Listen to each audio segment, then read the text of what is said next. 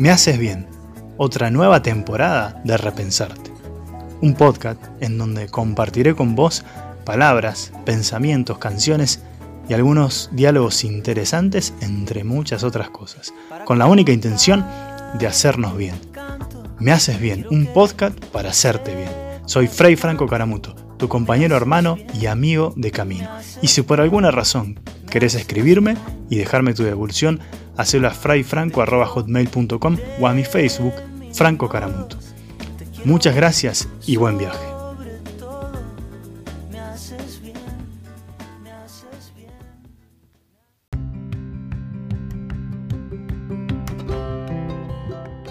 Muy buenos días, muy buenas tardes o muy buenas noches, según sea el momento en que estés escuchando este nuevo episodio, este nuevo podcast de Repensarte.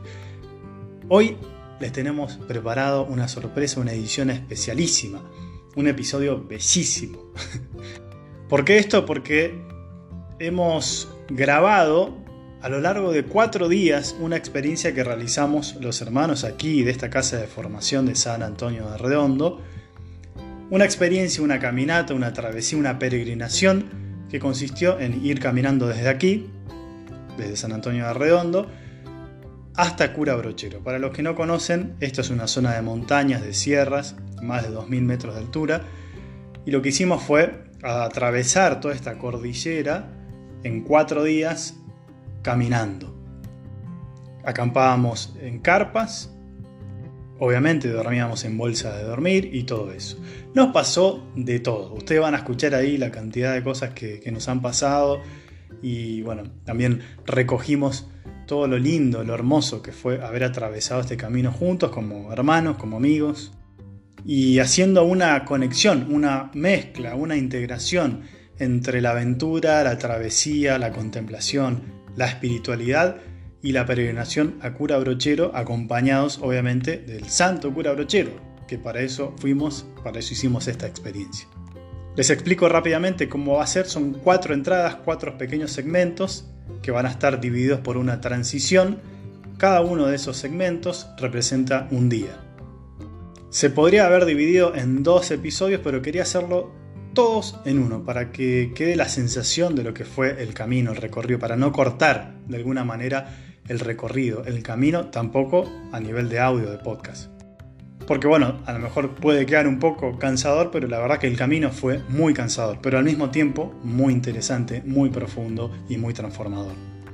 Y también una cosita más, algunos episodios no le puse música de fondo para escuchar el sonido ambiental, pajaritos, viento, montaña, etc. Me parecía muy importante dejarlo para que ustedes puedan ubicarse en el contexto, en el espacio-tiempo que hemos realizado esta experiencia. Sin mucha más introducción que esta, los dejo escuchando este hermosísimo episodio y nos vemos al final para hacer un cierre.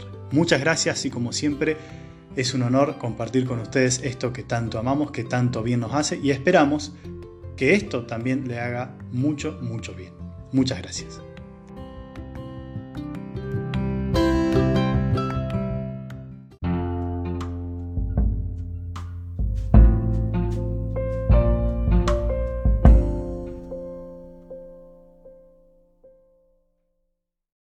Una, de las primeras cosas que constatamos en el camino, lo estaba diciendo acá recién Federico Pérez, es la cuestión de los colores. Los colores impactan, y más en el lugar donde estamos. Sí, en este camino, particularmente camino de roca, hemos encontrado como en este tiempo particular de primavera, primavera ya eh, encaminándonos para el verano, una cantidad de especies florales entre las piedras que realmente nos deslumbran de, con los colores. Acá enfrente tenemos una flor que acaba de resaltar el hermano Santiago. Un color. es un punto fucsia. Eh, tal cual. Lamentamos ¿no? que, en los podcasts no se puedan ver los colores, pero es un punto fucsia que hace un contraste con el gris de la piedra y, y, el poco verde del pasto que hay en esta zona. Increíble. Exactamente eso. Es como. Está todo como medio una especie de arenita y un pastito eh, muy desprolijo y hay una impertinencia de una flor Es que, como, que como es como un foquito. hasta como desubicado, te diría. Exactamente, como tiene una impertinencia esa florcita. Está tan lindo que queda desubicado. Exacto. Eh, pero es muy llamativo realmente, es un fucsia muy, muy, oh, un, sí, un fucsia muy fuerte. Fucsia, fucsia. Pero el fucsia de verdad, digamos. Fucsia, pero el de verdad, el que, el que brota de la naturaleza. Y por otro lado, otra cosa a resaltar de este camino, lo que veníamos viendo en Mm. el camino, es la. con la fuerza que aparece el verde después de, de lo quemado. Ah, Estas claro. zonas que han sido bastante castigadas con los incendios. Eh, impresionante cómo resalta el verde nuevo, el verde, Pero- el verde de- del brote del, del yuyo autóctono nuevo. Es abismal la diferencia, ¿viste? Donde no se quemó el amarillo ese, digamos, medio, medio tomuer, Claro, comparado con el verde ese. Es loco porque la vida esa, el verde nue- nuevo, viene de, de- de- de mucha muerte. mm, tal cual, cómo brota la vida con fuerza en el medio de, de la roca, del, del césped viejo, muerto. Así que bueno, este, en este primer momento creo que resaltamos los colores. Bien, entonces con esto podemos cerrar esta primera bloque, porque este podcast va a tener como, va a ser un poco raro, distinto, va a tener distintas secciones, porque la verdad, secciones o sesiones, ¿cómo se dice? Y secciones. Secciones. Sanciones. Sensiones, descenso. bueno, porque imagínense que van a ser cuatro días de viaje y vamos a tener que sintetizar todo eso en 40 minutos de podcast, así que... Posiblemente haya foto de la florcita. Ah, sí, foto, bueno. porque esto va acompañado del video que va a ver en, en YouTube. Después vamos a, a en- a encajarle la foto. Gracias, nos vemos dentro de un rato.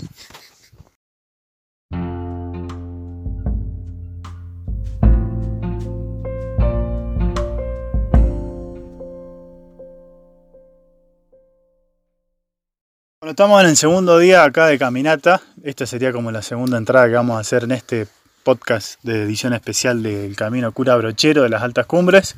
Y estamos acá en, el- en un refugio que justamente se llama Cura Brochero. Y estamos hablando acá con, con los hermanos de una, una experiencia personal que se las comparte, que después supongo que ustedes también tuvieron experiencias. A mí me genera la... Vieron que hoy en la mañana estuvimos haciendo la oración en esa montaña que está ahí adelante. Bueno, una montaña enorme, enorme, enorme, así como... Bueno, no sé, muy grande. Y mm, le decía a Bruno que a mí ese paisaje me genera dos cosas. Primero, como que siento que tiene mucho que ver con, con mis ancestros, no sé, lo siento como en la sangre ese paisaje. Me genera algo muy, muy lindo, la montaña así grande. Pero no solo lindo, sino como que es lo, que lo segundo que me genera. Es que la belleza de la montaña, yo siento que ese paisaje bello que uno, que uno tiene adelante, que bueno, ustedes no pueden ver, pero está delante nuestro ahora, eh, siento que esa belleza que está afuera, yo la tengo como en el corazón.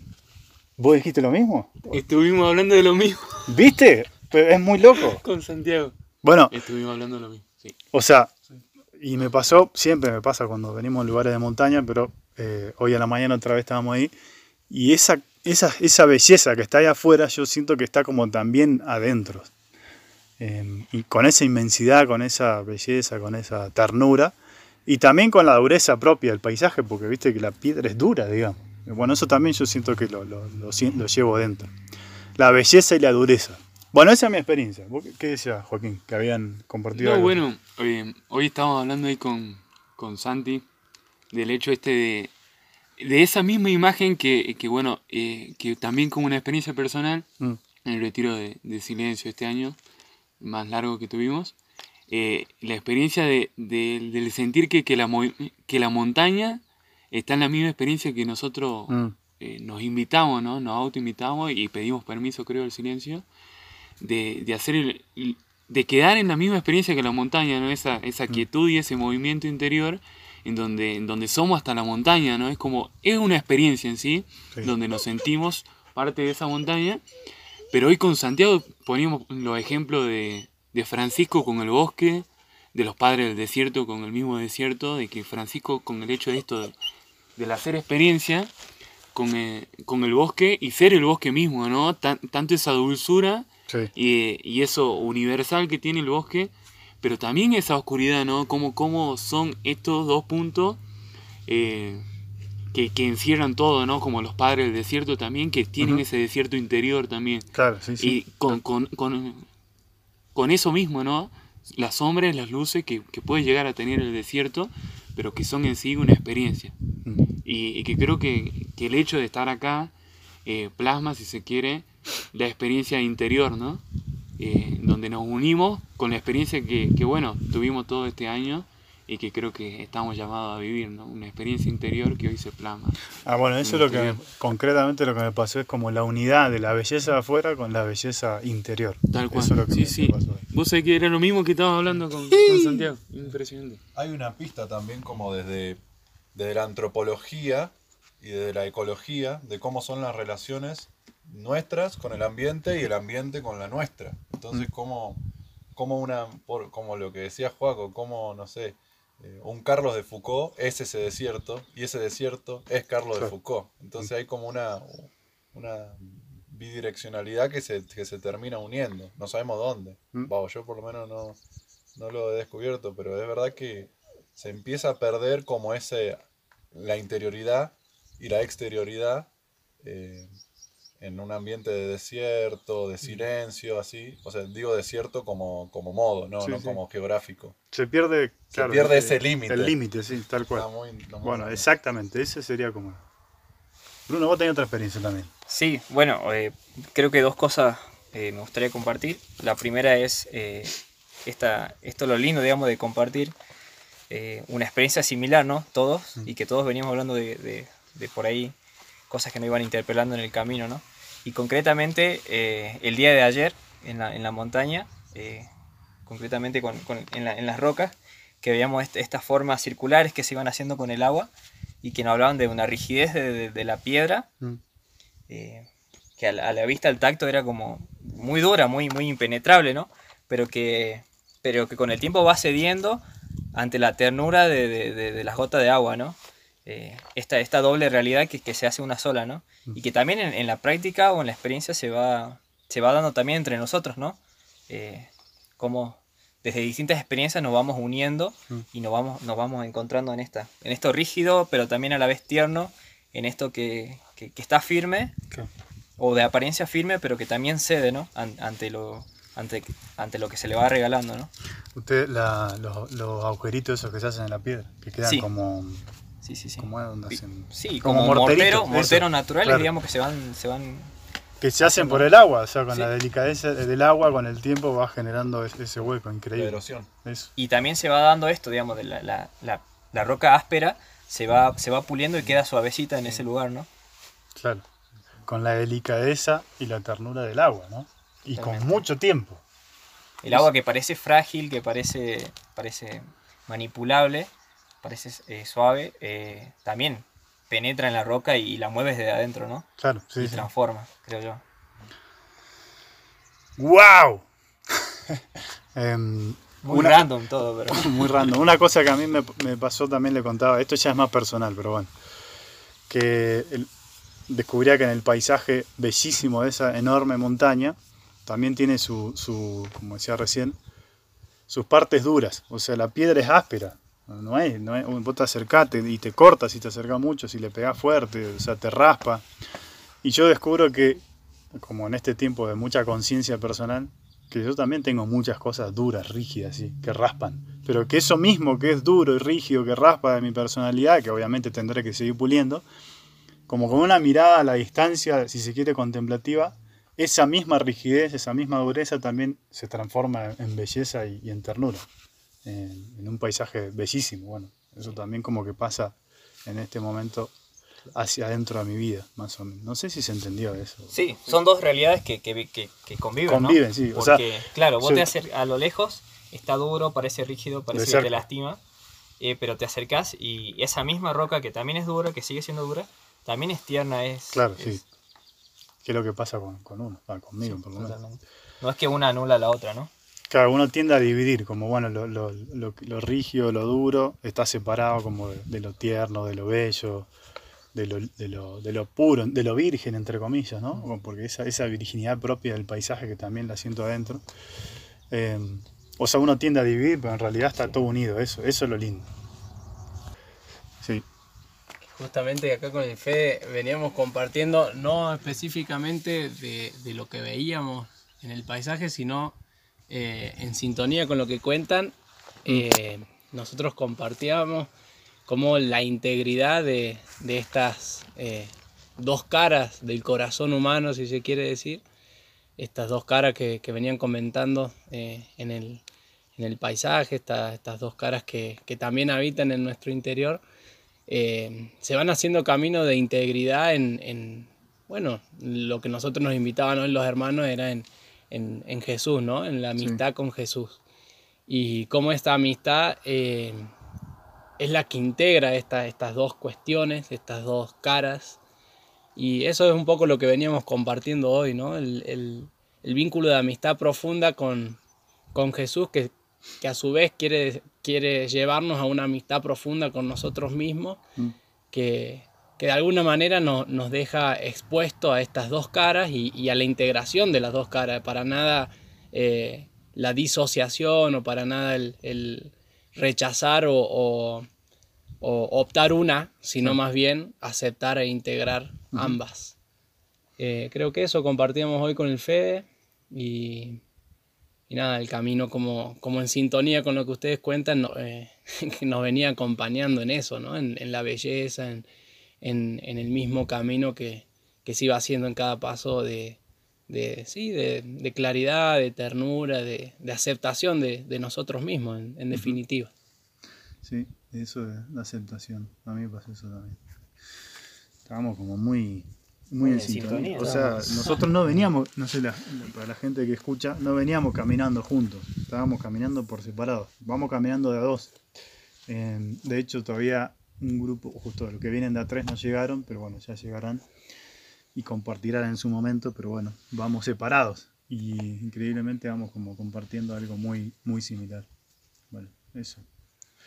Bueno, gracias. Qué, qué linda, qué linda entrada esta, ¿no? Linda entrada. Hermosa. El Perfecto. camino va hablando. Bueno, Santi, una- bien. ¿bien? Bueno, ¿entramos después en la próxima? Bueno, muchas gracias. Eh, nos veremos en la próxima entrada y posiblemente o a la tarde, noche o mañana ya en el próximo día. Gracias. Muy bien. Chao. Chao, gente. Ultreya.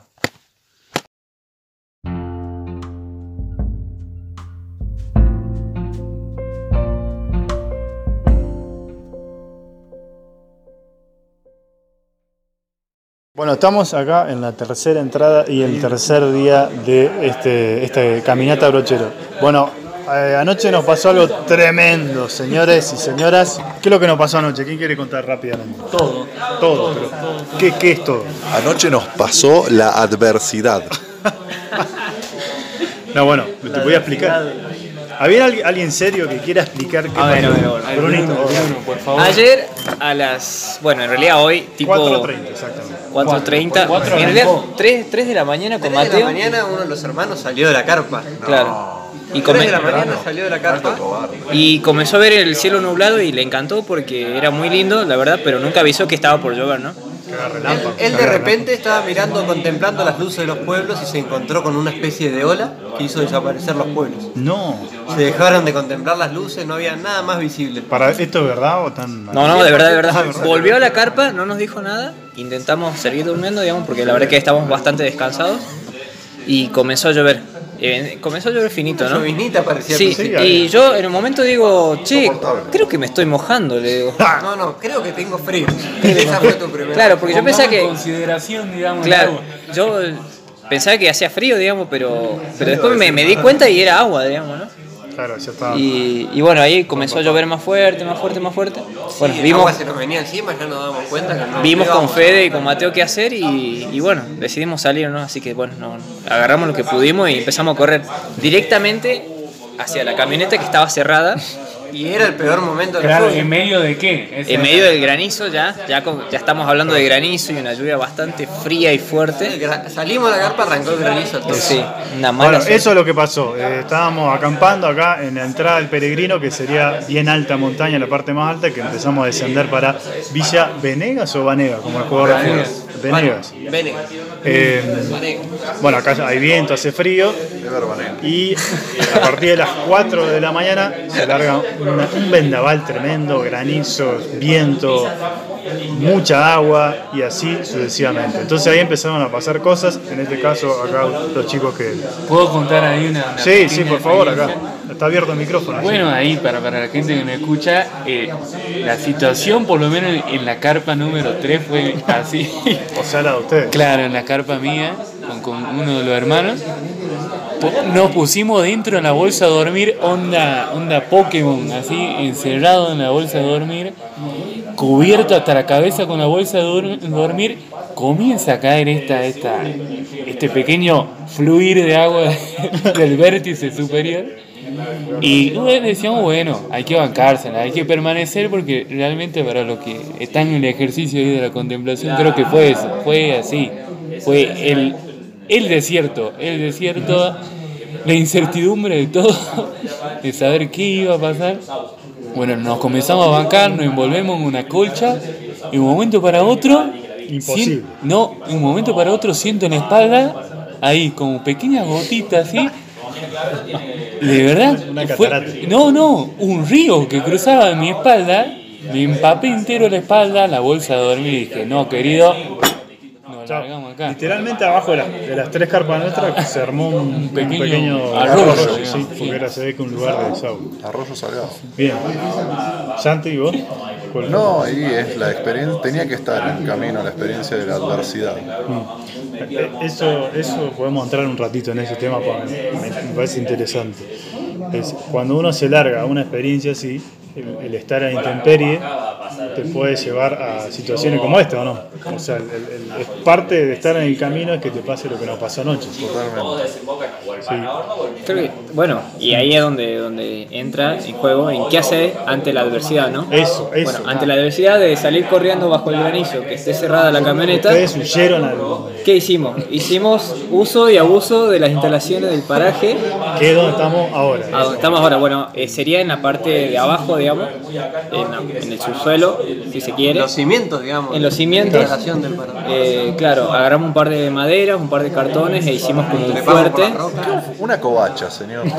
Sí, alta. Claro, sí, sí. Usurpamos a lo, a lo usurpador, digamos. Eh, Perdón, el paraje, el puesto es un puesto onda bar, así que puso este muchacho que recién hablamos, muy piola. Vénganlo a visitar. Pues, eh, Está en la entrada, en la Julio. César se llama, tiene un barcito, está muy, muy piola. En la entrada del camino del peregrino. Eh, lo- exactamente en la entrada del camino peregrino. Lo particular de, de este, de este barcito es que son cuatro conte- containers. Eh, módulos, módulos, sí, sí, pero sí, es muy parecido. Pero lo quería decir para, para, para promocionar. Muy buena onda también, muy buena onda. Tomarse un café con esta Café con vista. leche. Aparte nos salvó la vida. Nos salvó la vida. Y bueno, nos dejó permanecer ahí en, el, en los cimientos. Eh, bueno, ante la adversidad, bueno, eh, resolvimos hacer eso, Eso. con los chicos, ¿no? Tratar de refugiarnos un poco, de, pero bueno, nos mojamos como... Mientras las maderas nos paraban el viento, Sí. de, de un momento para el otro llegó un hermano que pensamos que venía a rescatarnos, Pero no. pero no. Hizo otra cosa, fue a dar un paseo, digamos. Claro, él venía a dar un paseo a ver si encontraba un lugar propicio para... Una necesidad. Una, una emergencia higiénica. Lo primero, Un aposento. Lo primero o lo segundo. Lo segundo, lo Ah, segundo. En el medio de la tempestad. En el medio de la tempestad. Suele ocurrir. digamos. Sí. En esto, en esto de dice- adversidades, eh, como Video también gratis. experimentar como la, la risa, digamos, en el sentido de la experiencia de decir, bueno, es lo que está y bueno, estamos acá, digamos, como que esto también somos y esto es- per- permanece en el presente y bueno, nos reímos. Fue una, pero una experiencia de decir, bueno, qué gracioso estar acá porque no puedo hacer nada, digamos.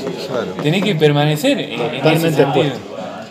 Y también está esta experiencia como de la perfecta alegría, así también en, la- en una adversidad de, de que uno puede fantasear y desmotivarse y decir, uy no, ¿y cómo seguimos esta mañana? Que hay que volverse a la casa.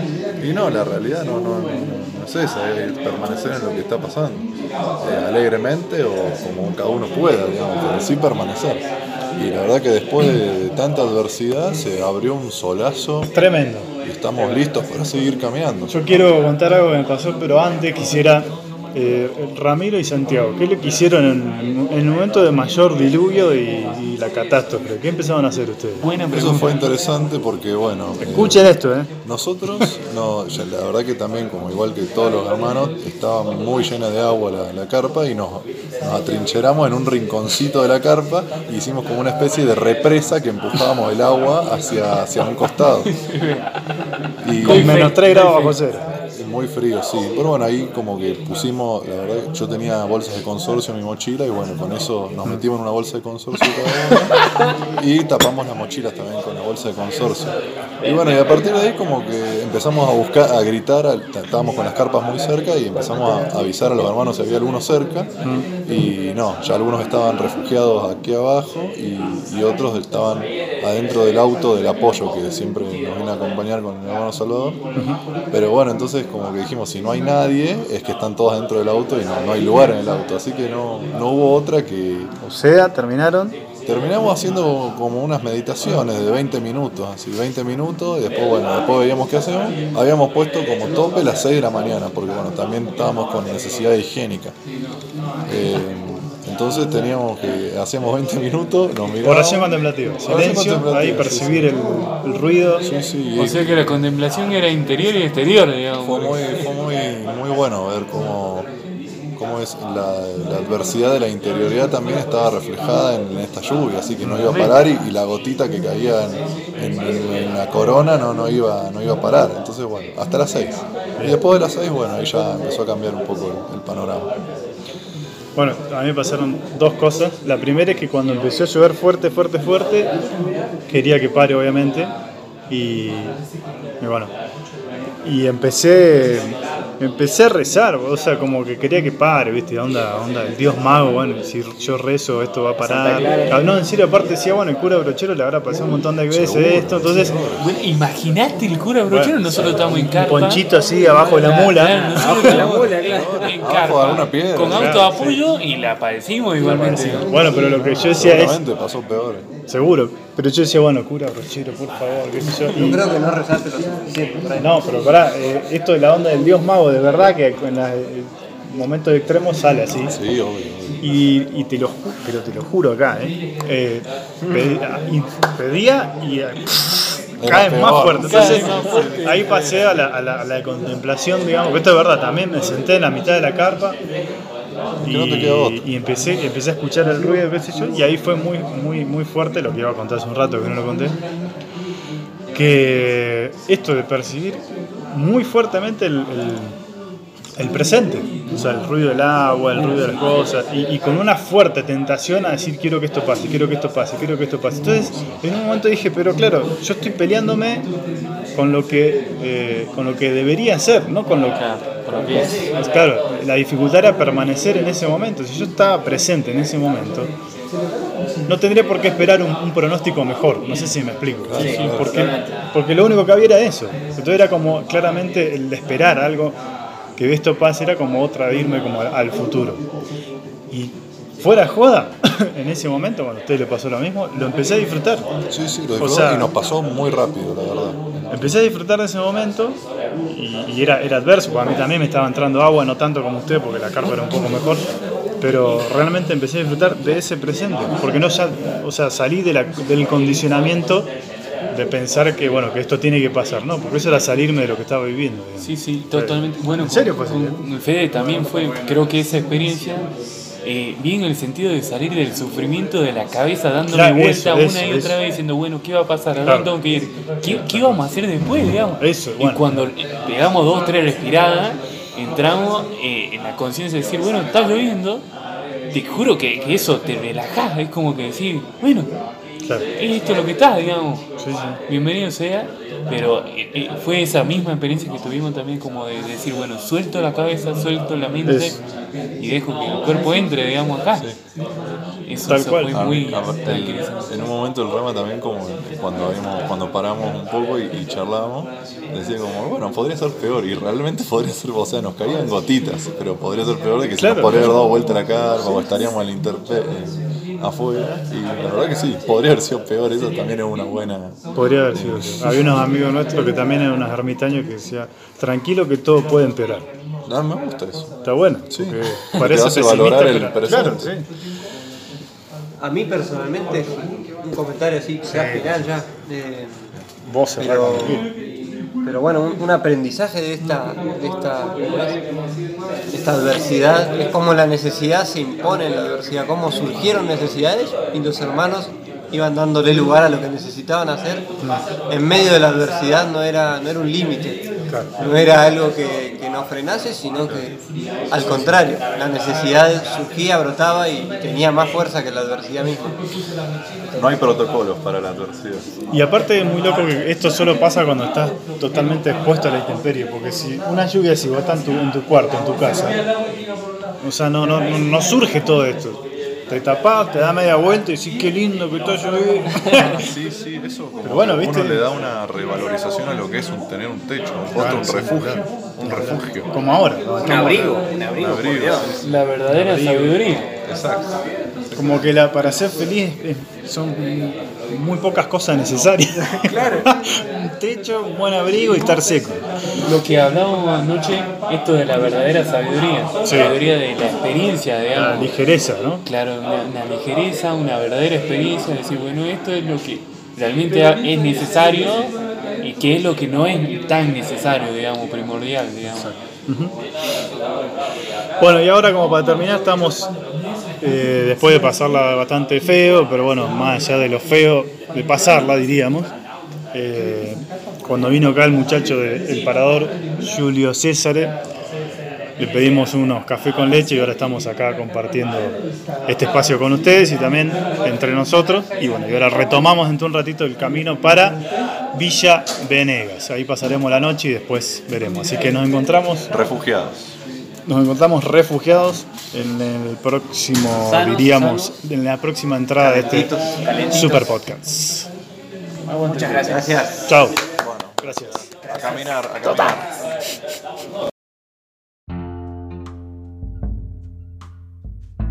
Esta es la cuarta y última entrada de este camino a cura brochero que hemos realizado. Ya hemos llegado, gracias a Dios, compartiendo ya aquí relajadamente lo que ha sido la experiencia. Bueno, yo lo primero que quisiera como plantear así para, para hablar, como disparador, ¿no? porque acá cada uno puede opinar lo que quiera, ya saben, es el tema de la llegada, lo que significó para nosotros como, como grupo y a nivel personal llegar a ese lugar tan deseado, tan anhelado, que era, eh, bueno, cura brochero, y ver al cura brochero. Yo, lo primero que se me ocurre es que en realidad la llegada no fue tan importante para mí. Ajá, ahí está. Ahí está. No fue tan importante porque es como que se hizo muy, muy fuerte, o la llegada, si se quiere, hizo más fuerte todo el trayecto, todo el recorrido, es decir, el camino. Me, sigo quedando con la imagen del camino. Tiro esta, no sé qué, ustedes, qué piensan ustedes, pero para mí la llegada no ha sido tan importante porque nunca estuve pensando como, bueno, hay que llegar, hay que llegar, sino que siempre estuve como más disfrutando lo que pasó en el camino, en el recorrido. Yo creo que para mí la llegada cobra importancia eh, en el momento de, de reencuentro, ¿no? Si bien esa mañana temprano nos habíamos compartido, habíamos rezado, eh, y bueno, nos íbamos cruzando por ahí uno que otro en el camino, el reencontrarnos y, y- y sabernos y, y bueno, estar en ese lugar, ¿no? En ese lugar que transmitía mucha paz, creo que ahí como que cobró la importancia, pero, pero el hecho de haber finalizado el camino, por sí solo, ahí coincido con vos, la verdad que no pero, pero habernos visto cansados, alegres, eh, cantando, bailando, eh, ese, ahí, ahí, ahí donde creo yo que... Estábamos bailando merengue. Baila- no sé, merengue, sí. La plaza habían puesto, claro, pusieron un parlante ahí, nos, nos pusieron música porque llegábamos nosotros. No, mentira. Había música naturalmente. Pero de por sí sola, digamos, el, el, termin- el terminar el recorrido creo que no, ahí como no, no, sí, como vos decís, no cobra importancia, ¿no? Sí, perdón, retomo eso. Fue muy, muy fuerte el cuando nos reencontramos. Aparte fuimos llegando como en las distintas vinas así. Y el reencontrarnos fue una experiencia bastante fuerte. Quizás la más fuerte de, to- de todos los reencuentros de los días anteriores. Es Como que yo me, Me emocioné mucho, sí, de verdad. Para mí fue significativo por el hecho de, bueno, de que nuestra trina con el Fede Hernández y Mateo llegamos al final. Y ver la alegría de, de- de ustedes gritando ahí y bailando también, como, como decía, eso me, me llenó el alma, ¿no? Y me dijo, me, me- me hizo pensar, digamos, bueno, no, no, no se terminó, ¿no? sino que continúa. Exactamente. Bueno, ya. Yo muy en sintonía con lo que van compartiendo. Eh, la llegada, en realidad, cuando estamos por llegar, antes de, de llegar en sí, lo que el eh, sentir la llegada próxima, como la percibí en alivianar el camino.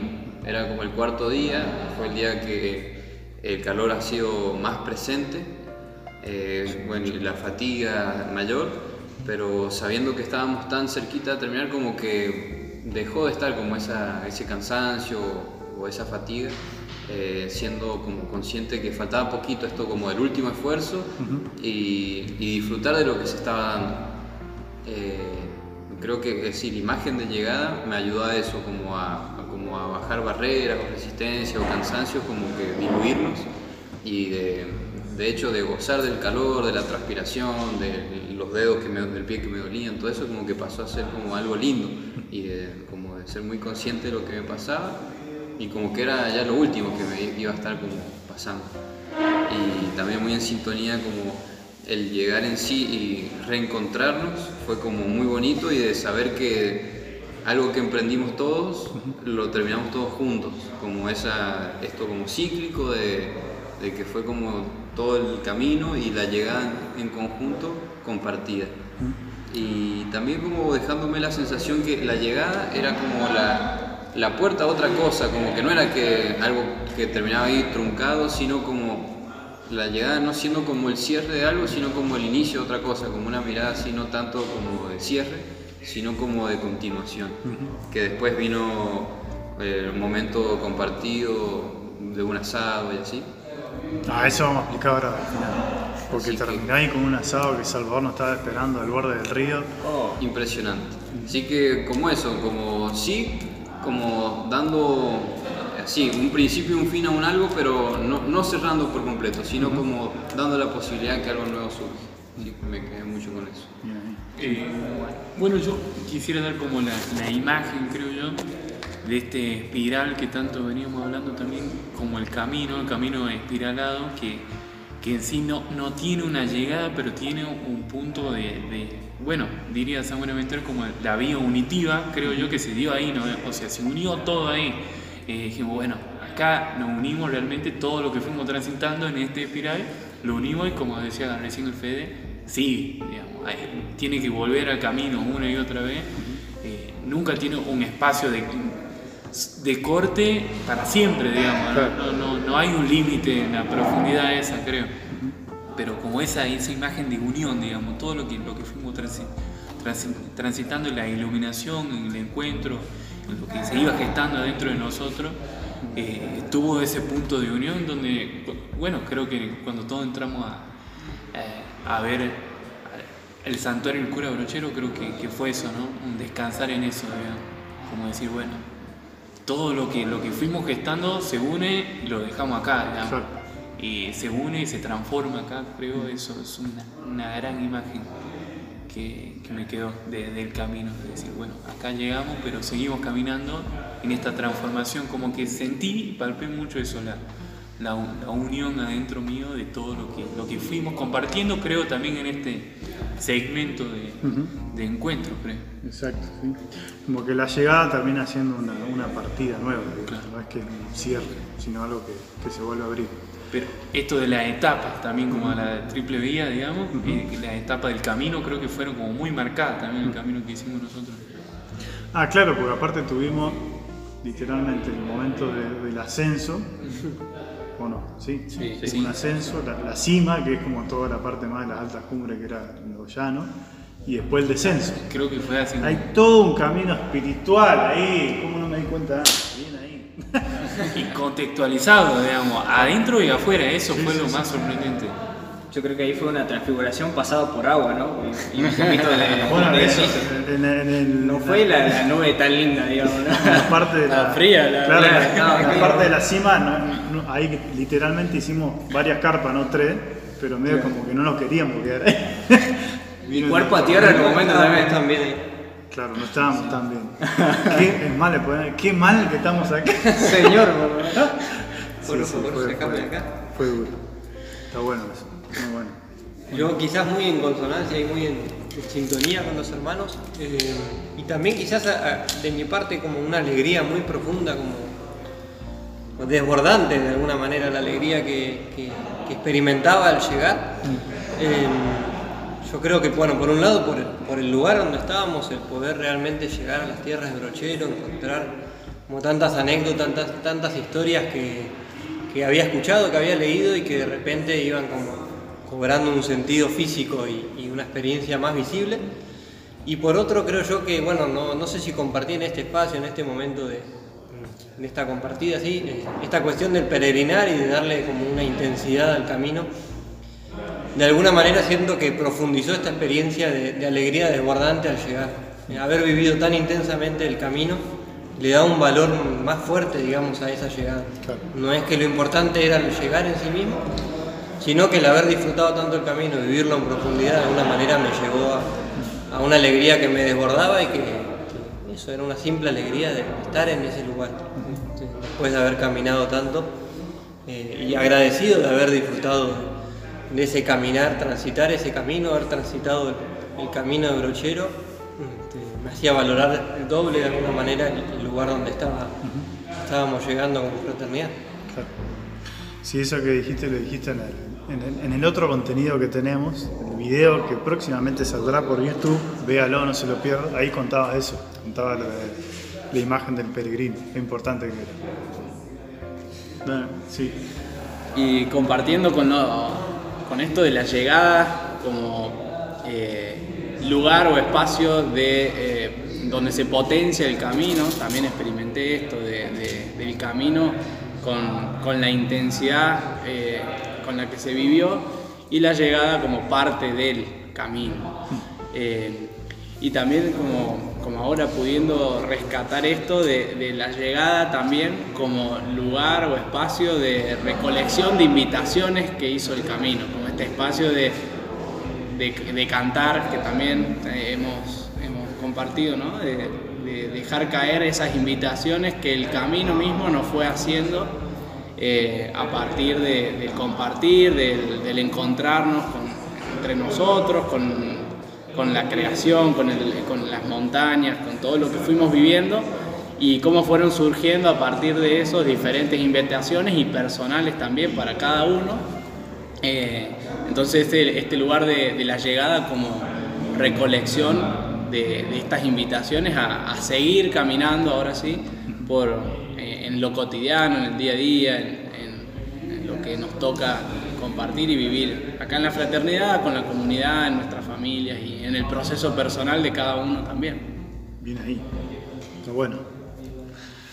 Y Santi seguramente algo tiene para decir. A mí en cuanto al regreso me, me interesa y me eh, quiere decir la llegada, comparte como un, un binomio muy interesante en lo que es origen y fin, en el cual eh, cuando uno empieza a transitar el camino y cada vez hilar y observar más fino, es como que este fin que hemos llegado al mismo tiempo gesta un nuevo origen, como que no, no, y al mismo tiempo en el origen que arrancamos veníamos de otro fin, Eh, como esa reactualización entre que se va perdiendo entre el origen y el fin, el fin que se convierte en origen y el origen que se va convirtiendo en fin.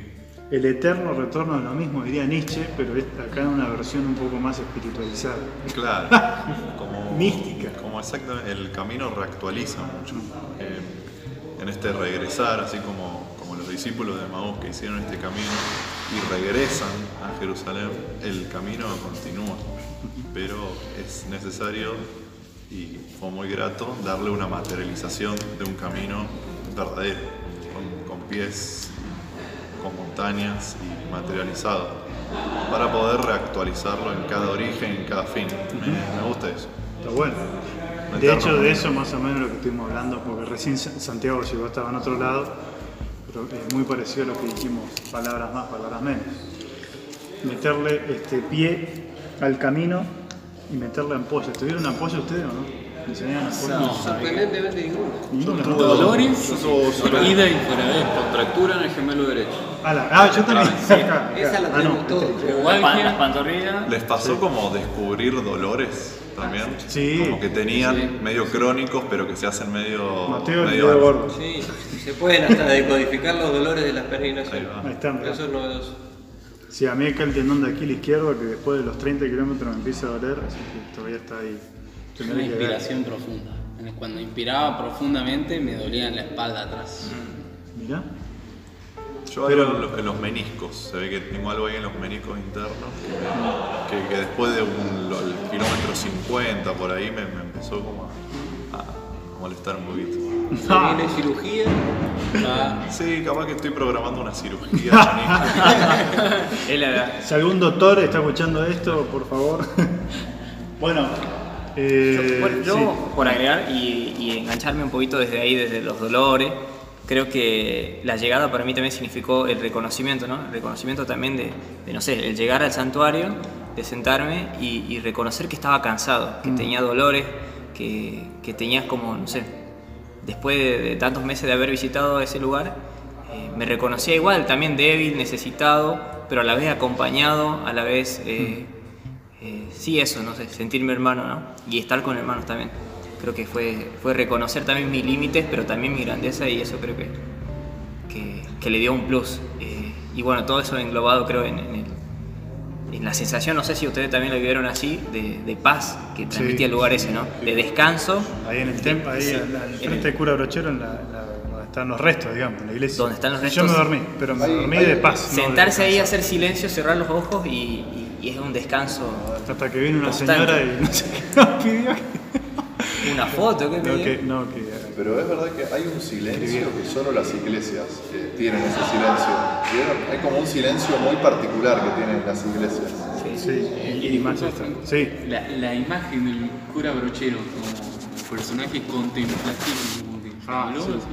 No, eso, eso iba a decir como para cerrar. Una palabrita, porque si bien esto fue una travesía contemplativa, espiritual, de aventura, qué sé yo, pero bueno, nosotros lo hicimos inspirado en el, cura brochero, ¿no? Porque es nuestro, nuestro deseo religioso, si se quiere. A lo mejor una palabrita sobre el cura brochero y con esto cerramos. Yo podría decir algo. lo primero es que, bueno, algo que hablábamos con Santi, ¿no?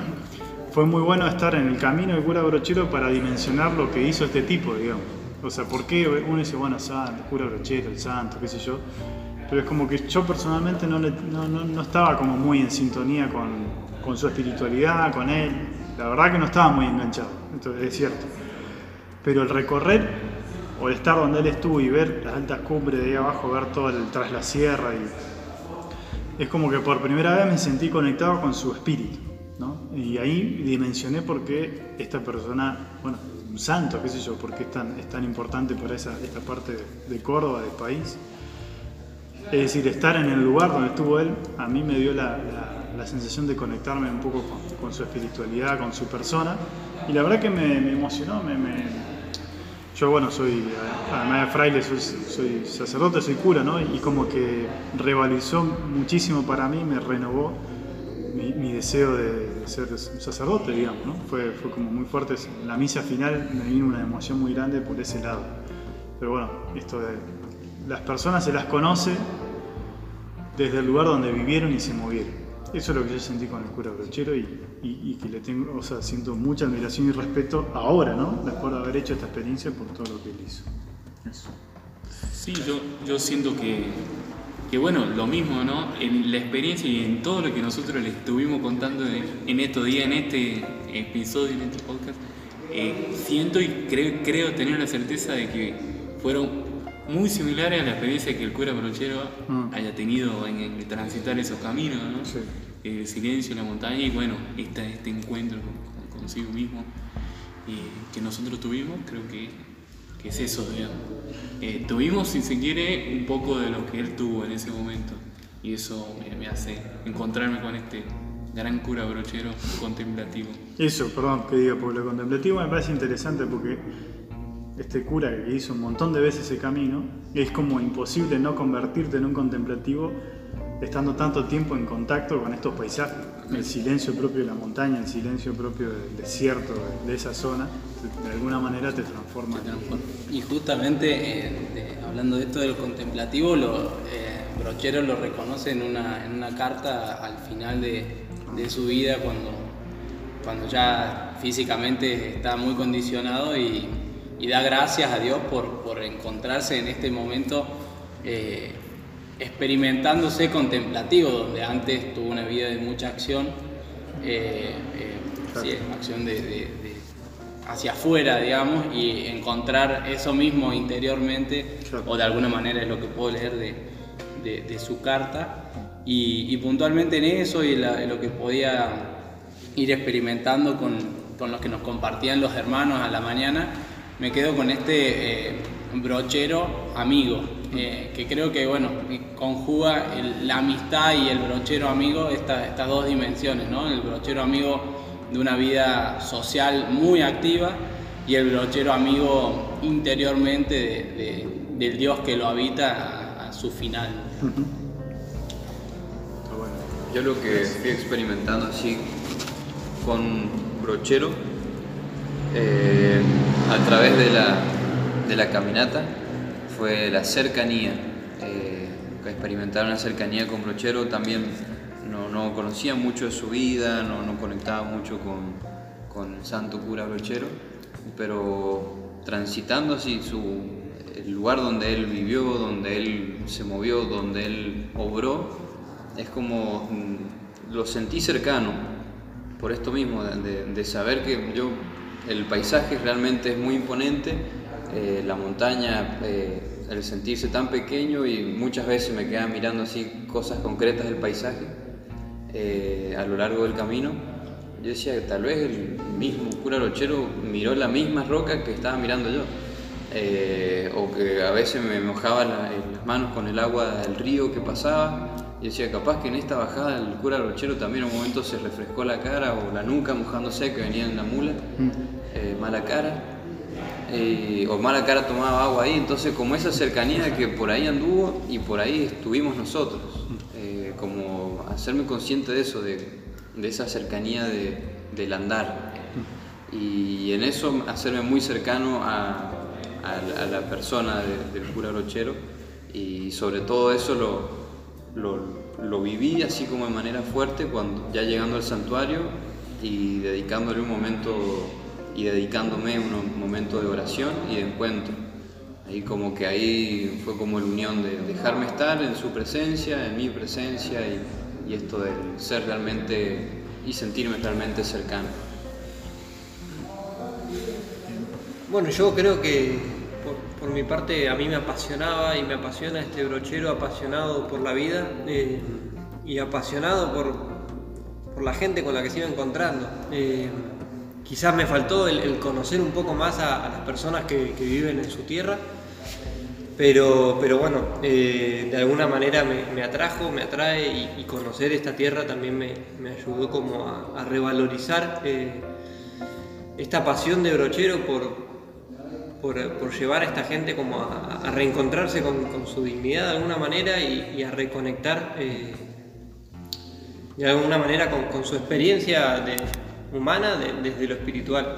Eh, quizás donde muchas otras personas verían simplemente gente de campo que no, tendrían ni idea de alguna manera de lo espiritual y que, muchos quizás los, dejarían de lado por eso. Él dedicó su vida a esa gente, a, personas que para otros quedan excluidas por incultos, por no saber, por, dedicados a otras cosas y que quizás en realidad son los que más nos podrían enseñar de, de espiritualidad porque viven en esa contemplación cotidiana.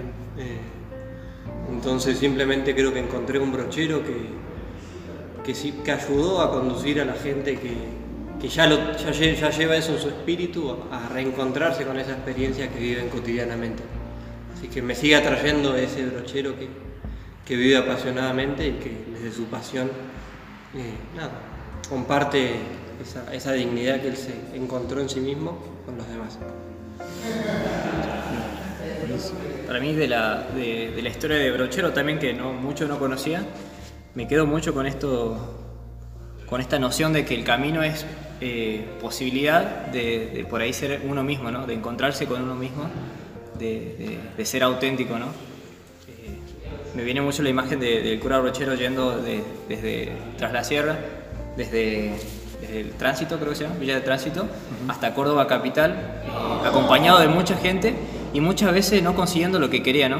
Pero sin embargo recorría esos kilómetros y kilómetros cuesta arriba, en lo llano, descendiendo, eh, pasándola bien, pasándola mal, pero constante y permanente en, el, en él mismo, ¿no? Como que no, no perdía su, su autenticidad, su, su, su misión o su centro, que era por ahí compartir con la gente y llevar la palabra a la gente, ¿no? Creo que ese es el mensaje que me, que me queda. Ser, ser yo mismo, ¿no? Y perseverar más allá del camino. Bien, perfecto. ¿Por acá? Estamos. Bueno, entonces eh, invitamos a la gente que lo haga. ¿Se lo recomendamos o no? Sí, recomendamos. el Totalmente camino. recomendado. Que nos invite y acompañamos también. Acompañamos, somos guía de, de montaña, de, de cura brochero también. Sabemos Llévense una buena carpa, eso sí. Sabemos que hacer en caso de lluvia extrema ya tenemos, Estamos tenemos experiencia. Eso, exactamente. Pero bueno, eh, Dejamos esta- rastros. ir en esta época, esta época muy recomendable por Eso. todo en floración, hay temporada de lluvia. si no te querés mojar, hasta digamos a octubre puede ir, pero bueno, está todo seco. Y si no, esta es la mejor época, más allá de la lluvia, por la, por la flora y la fauna. Siempre que llueve sale el sol igual. Ahí está, eh, y eso de hecho fue así. Siempre que llovió paró. Ah. Bueno, eh, gracias por acompañarnos a, a nosotros en este camino. Ha sido un placer realmente eh, poder transmitir esto, compartir esto con ustedes. Bueno, nos veremos en algún otro, algún- en algún otro camino, ¿no? Por supuesto, nos encontraremos por ahí. Y nos encontraremos. Bueno, vamos a aplaudir. Un aplauso entonces. ¡Viva!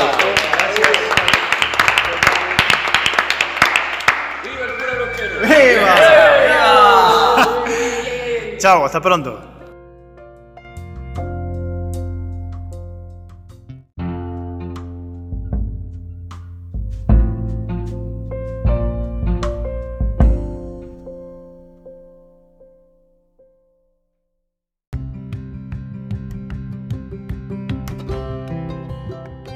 Muchas gracias por haberte tomado el tiempo, como siempre, y ponerte a escuchar nuestra experiencia, que realmente ha sido una experiencia riquísima. A lo mejor se hizo un poco larga, pero como les dije al principio, quería dejar todo el bloque entero, el episodio entero, para que ustedes puedan ah, transitar con nosotros, hacer la misma experiencia que hicimos nosotros, que fue larga, que fue cansadora, pero hermosísima como ya han escuchado.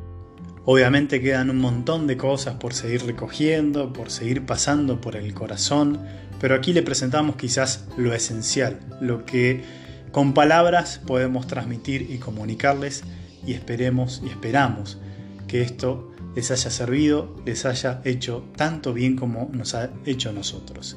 Como siempre te quiero dejar con una canción que para nosotros es muy importante y que resuena y le hemos escuchado a lo largo del año y que también nos sirve para seguirle poniendo palabras, letra y melodías a esta experiencia hermosísima que hemos vivido y que ustedes también a través de este podcast han vivido con nosotros. El tema es del dúo Coplanacu y se llama Corazón sin tiempo. Gracias, que lo disfrutes y nos vemos en el nuevo próximo episodio de repensarte de Me Haces Bien. Chao, hasta la próxima.